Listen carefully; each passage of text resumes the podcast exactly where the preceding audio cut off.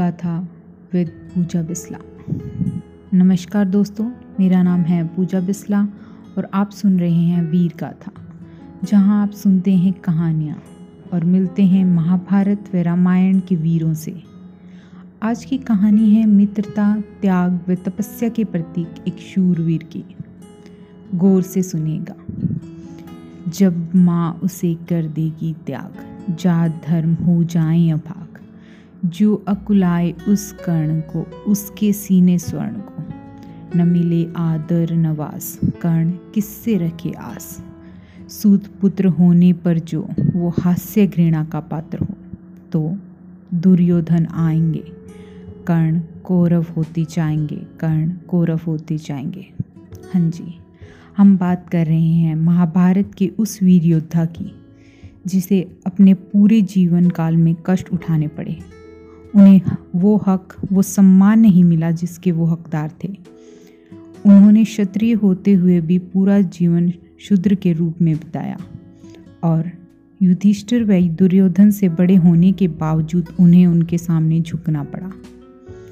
ये कहानी है करण की, दानवीर करण की और आप कह सकते हैं सूर्यपुत्र करण की। कर्ण, कुंती के सबसे बड़े पुत्र थे। कुंती श्री कृष्ण के पिता वासुदेव की बहन और भगवान कृष्ण की बुआ थी। एक दिन दुर्वासा ऋषि चहल पहल करते हुए कुंती के महल में आए। उस समय कुंती अविवाहित थी। तब कुंती ने पूरे एक वर्ष तक दुर्वासा ऋषि की सेवा की थी।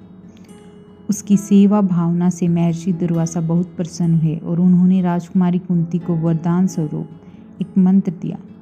और कहा कि जिस भी देवता का नाम लेकर वे इस मंत्र का जाप करेंगे, उन्हें पुत्र की प्राप्ति होगी और उस पुत्र में उस देवता के संपूर्ण गुण विद्यमान होंगे। उसके बाद महर्षि दुर्वासा कुंती राज्य से प्रस्थान कर गए। तभी उत्सुकतापूर्वक कुंती ने सूर्यदेव का ध्यान लगाना शुरू किया। सूर्यदेव प्रकट हुए। उन्होंने कुंती को एक पुत्र का वरदान दिया। जिसके कुछ समय बाद कुंती ने एक पुत्र को जन्म दिया, जिसमें सूर्य का तीस छलकता था। और यही नहीं जन्म से ही कर्ण के शरीर पर क्वच व कुंडल थे। जिस समय कर्ण का जन्म हुआ, उस समय राजकुमारी कुंती अविवाहित थी। और बिना विवाह के पुत्र होने के कारण वे राज्य में अपनी, अपने पिता की, अपने संपूर्ण परिवार और राज्य की प्रतिष्ठा और सम्मान के प्रति चिंतित हो गई। और उन्होंने अपने नवजात बालक को एक टोकरी में रखकर गंगा नदी में बहा दिया। इस प्रकार बहते बहते वह बालक हस्तिना नगरी पहुँच गया। महाराज धृतराष्ट्र का सारथी अधीरथ और उनकी पत्नी राधा नदी किनारे कपड़े धो रहे थे। समय उन्होंने एक टोकरी को बहते देखा और नदी से बाहर ले आए, जहाँ उन्होंने देखा एक नन्हा सा बालक रो रहा है। जिसे देख दंपति जोड़ा काफ़ी खुश हुआ और उन्होंने उसे गोद लेने का निर्णय किया। करण का पालन पोषण सार्थी की पत्नी राधा ने किया, इसलिए उन्हें राधे भी कहा जाता है। कर्ण का आरंभिक जीवन। कर्ण धनुर्विद्या का ज्ञान पाना चाहते थे, जिसके लिए वे द्रोणाचार्य के पास गए, लेकिन गुरु द्रोणाचार्य सिर्फ़ क्षत्रिय राजकुमारों को ही अपनी शिक्षा देते थे। उन्होंने कर्ण को सूद पुत्र कह के बेइज्जत करके निकाल दिया, जिसके बाद कर्ण ने निश्चय किया कि वो इनसे भी अधिक ज्ञानी बनेगा, जिसके लिए वो उनके ही गुरु शिव भक्त परशुराम जी के पास गए। परशुराम सिर्फ़ ब्राह्मणों को शिक्षा देते थे। कहीं परशुराम जी मना ना कर दे ये सोचकर कर्ण ने उनको झूठ बोला कि वो ब्राह्मण है। परशुराम ने उन्हें बहुत गहन शिक्षा दी। जिसके बाद वे कर्ण को अपने बराबर का ज्ञानी धनुधर बोलने लगे। एक दिन जब कर्ण की शिक्षा समाप्त होने वाली थी, तब उसने अपने गुरु से आग्रह किया कि वो उसकी गोद में लेट कर आराम कर ले। तभी एक बिच्छू आकर कर्ण के पैर को काटने लगा। कर्ण हिले नहीं, क्योंकि उन्हें लगा अगर वो हिलेंगे तो उनके गुरु उठ जाएँगे। जब परशुराम उठे, तब उन्होंने देखा कि कर्ण का पैर खून से लथपथ था। तब उन्होंने उसे बोला कि इतना दर्द एक ब्राह्मण कभी नहीं सह सकता। तुम निश्चय ही एक स्त्री हो। कर्ण अपनी सच्चाई खुद भी नहीं जानते थे, इसलिए परशुराम उससे बहुत नाराज़ हुए और गुस्से में आकर उन्होंने श्राप दे दिया कि जब भी उसे, उसके द्वारा दिए गए ज्ञान की सबसे अधिक ज़रूरत होगी, तभी वो सब भूल जाएगा। दुर्योधन से मित्रता। पुराणों के अनुसार जब गुरु द्रोण ने हस्तिनापुर में युद्ध पराक्रम की एक प्रतियोगिता का आयोजन करवाया। तब उस प्रतियोगिता में अर्जुन को विशेष धनुर्धारी के रूप में सम्मानित किया गया।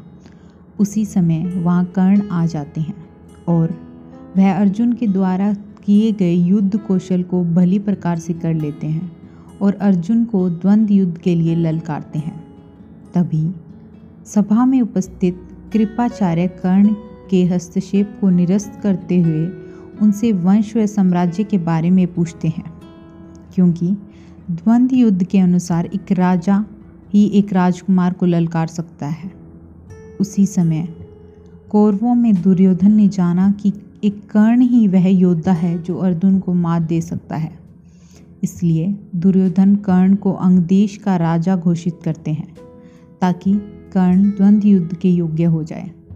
उसके बाद कर्ण ने दुर्योधन से पूछा कि तुम्हें इसके बदले क्या चाहिए? दुर्योधन ने जवाब दिया, मुझे आजीवन तुम्हारी दोस्ती चाहिए, जिसके चलते दोनों एक दूसरे के घनिष्ठ मित्र बन जाते हैं। दुर्योधन ने कर्ण को अपना मित्र बनाकर अंगदेश का राजा बना दिया। इसलिए जब द्रौपदी के विवाह के लिए सब देश के राजा महाराजे पहुँचे तो उसके साथ कर्ण भी आए। कर्ण भी द्रौपदी के विवाह की शर्त को पूरा करके द्रौपदी से विवाह करना चाहते थे, परंतु उनकी यह इच्छा पूरी ना हो सकी, क्योंकि द्रौपदी ने यह कह के मना कर दिया कि कर्ण एक सूद पुत्र है, इसलिए वो उसका वर्ण नहीं कर सकती। द्रौपदी के वचनों को सुनकर कर्ण लज्जित होकर धनुष बाण रख कर सभा से चले गए। उसके बाद कर्ण के दो विवाह हुए। उन्होंने अपने पिता की इच्छा को पूर्ण करते हुए रोशाली नामक सूत पुत्री से विवाह किया। उसके बाद कर्ण ने एक और कन्या से विवाह किया, जिसका नाम था सुप्रिया। दोनों पत्नियों से कर्ण को नौ पुत्र प्राप्त हुए। उनके नौ पुत्रों ने महाभारत के युद्ध में प्रतिभाग लिया। वृक्ष केतु एकमात्र ऐसा पुत्र था, जो युद्ध के बाद जीवित बचा था। जिसे बाद में युधिष्ठिर ने इंद्रप्रस्थ का राजा बनाया। युद्ध के दौरान कर्ण की मृत्यु के पश्चात कर्ण की पहली पत्नी रोशाली भी कर्ण की चिता पर ही सती हो गई थी। दानवीर कर्ण। हिंदू धर्म ग्रंथों में अपने दानी स्वभाव के कारण तीन लोगों ने बहुत ख्याति प्राप्त की। वे हैं राक्षसों के राजा बलि, राजा हरिश्चंद्र और कर्ण। उनका नाम सदैव दूसरों की मदद करने में, साहस में, अपनी दानवीरता में निस्वार्थ भाव के लिए और अपने पराक्रम के लिए लिया जाता है। अर्जुन एक बार कृष्ण से पूछते हैं कि आप क्यों युधिष्ठिर को धर्मराज व कर्ण को दानवीर कहते हो? तब इस बात का जवाब देने के लिए कृष्ण अर्जुन के साथ ब्राह्मण रूप में दोनों के पास जाते हैं। पहले वे युधिष्ठिर के पास जाते हैं और जलाने के लिए सूखी चंदन की लकड़ी मांगते हैं। उस समय बहुत बारिश हो रही होती है। युधिष्ठिर अपने आस पास सब जगह बहुत ढूंढता है, लेकिन उसे कोई भी सूखी लकड़ी नहीं मिलती। जिसके बाद वो उन दोनों से माफ़ी मांगकर उन्हें खाली हाथ भी विदा कर देता है। इसके बाद वे कर्ण के पास जाते हैं और वही चीज़ मांगते हैं। कर्ण भी सब जगह सूखी चंदन की लकड़ी तलाशता है, लेकिन उसे नहीं मिलती। कर्ण अपने घर से ब्राह्मणों को खाली हाथ नहीं जाने देना चाहता था। तब वो अपना चंदन का बना हुआ दरवाज़ा तोड़कर उन्हें लकड़ी देता है। इसलिए पता चलता है कि कर्ण बहुत दानवीर थे। वैसे तो महाबली कर्ण ने अनेक दान दिए, परंतु उनके दो दान बेहद महत्वपूर्ण थे। भगवान इंद्र को दिया गया दान व अपनी माता कुंती को दिया गया दान। पुराणों के अनुसार कर्ण प्रतिदिन अपने पास आए याचकों को मनचाहा दान देते थे। ये उनकी दिनचर्या में शामिल था। महाभारत के युद्ध के समय जब वे अपने स्नान और पूजा के पश्चात याचकों को रोज की तरह दान देने लगे, तब उन याचकों में भगवान इंद्र अपना रूप बदलकर एक साधु के रूप में सम्मिलित हो गए और उन्होंने दान स्वरूप कर्ण से क्वच और कुंडल मांग लिए। और कर्ण ने बिना अपने प्राणों की चिंता किए अपने क्वच व कुंडल को अपने शरीर से अलग करके उन्हें दान स्वरूप दे दिया। इस प्रसंग में महत्वपूर्ण बात यह है कि महाबली कर्ण को यह बात पहले से उनके पिता भगवान सूर्य से पता चल चुकी थी कि भगवान इंद्र अपने पुत्र अर्जुन के प्राणों के मोहवश उनसे इस प्रकार का छल पूर्वक कवच व कुंडल का दान मांगने आएँगे और भगवान सूर्य ने अपने पुत्र कर्ण को अपने पुत्र मोह के कारण उन्हें ये दान देने से मना किया। परंतु कर्ण ने इस प्रकार याचक को खाली हाथ लौटाने से मना कर दिया। वे अपने क्वच व कुंडल सब कुछ जानते हुए भी खुशी से दान कर दिए। कर्ण ने अपनी और पांडु पुत्रों की माता महारानी कुंती को भी एक अभ्य दान दिया था। अर्थात उन्होंने महारानी कुंती को दान स्वरूप ये वचन दिया था कि वे हमेशा पाँच पुत्रों की माता रहेगी। उनके सभी पुत्रों में से या तो अर्जुन की मृत्यु होगी या समय कर्ण मारे जाएँगे। और वे महारानी कुंती के अन्य चार पुत्रों का वध नहीं करेंगे। अपने इस वचन को निभाते हुए उन्होंने युद्ध में अवसर प्राप्त होने पर भी किसी भी पांडु पुत्र का वध नहीं किया। उन्हें भी जीवन दान दिया। कर्ण की मृत्यु। युद्ध के दौरान जब कर्ण के रथ का पहिया धरती में धस जाता है, तब वह अपने दैव्य अस्त्रों के प्रयोग में असमर्थ हो जाता है। जैसा कि उसके गुरु परशुराम का श्राप था। उस समय कर्ण अपने रथ के पहिए को निकालने के लिए नीचे उतरते हैं और अर्जुन से आग्रह करते हैं कि वह युद्ध के नियमों का पालन करते हुए कुछ देर के लिए बाण चलाना बंद कर दे।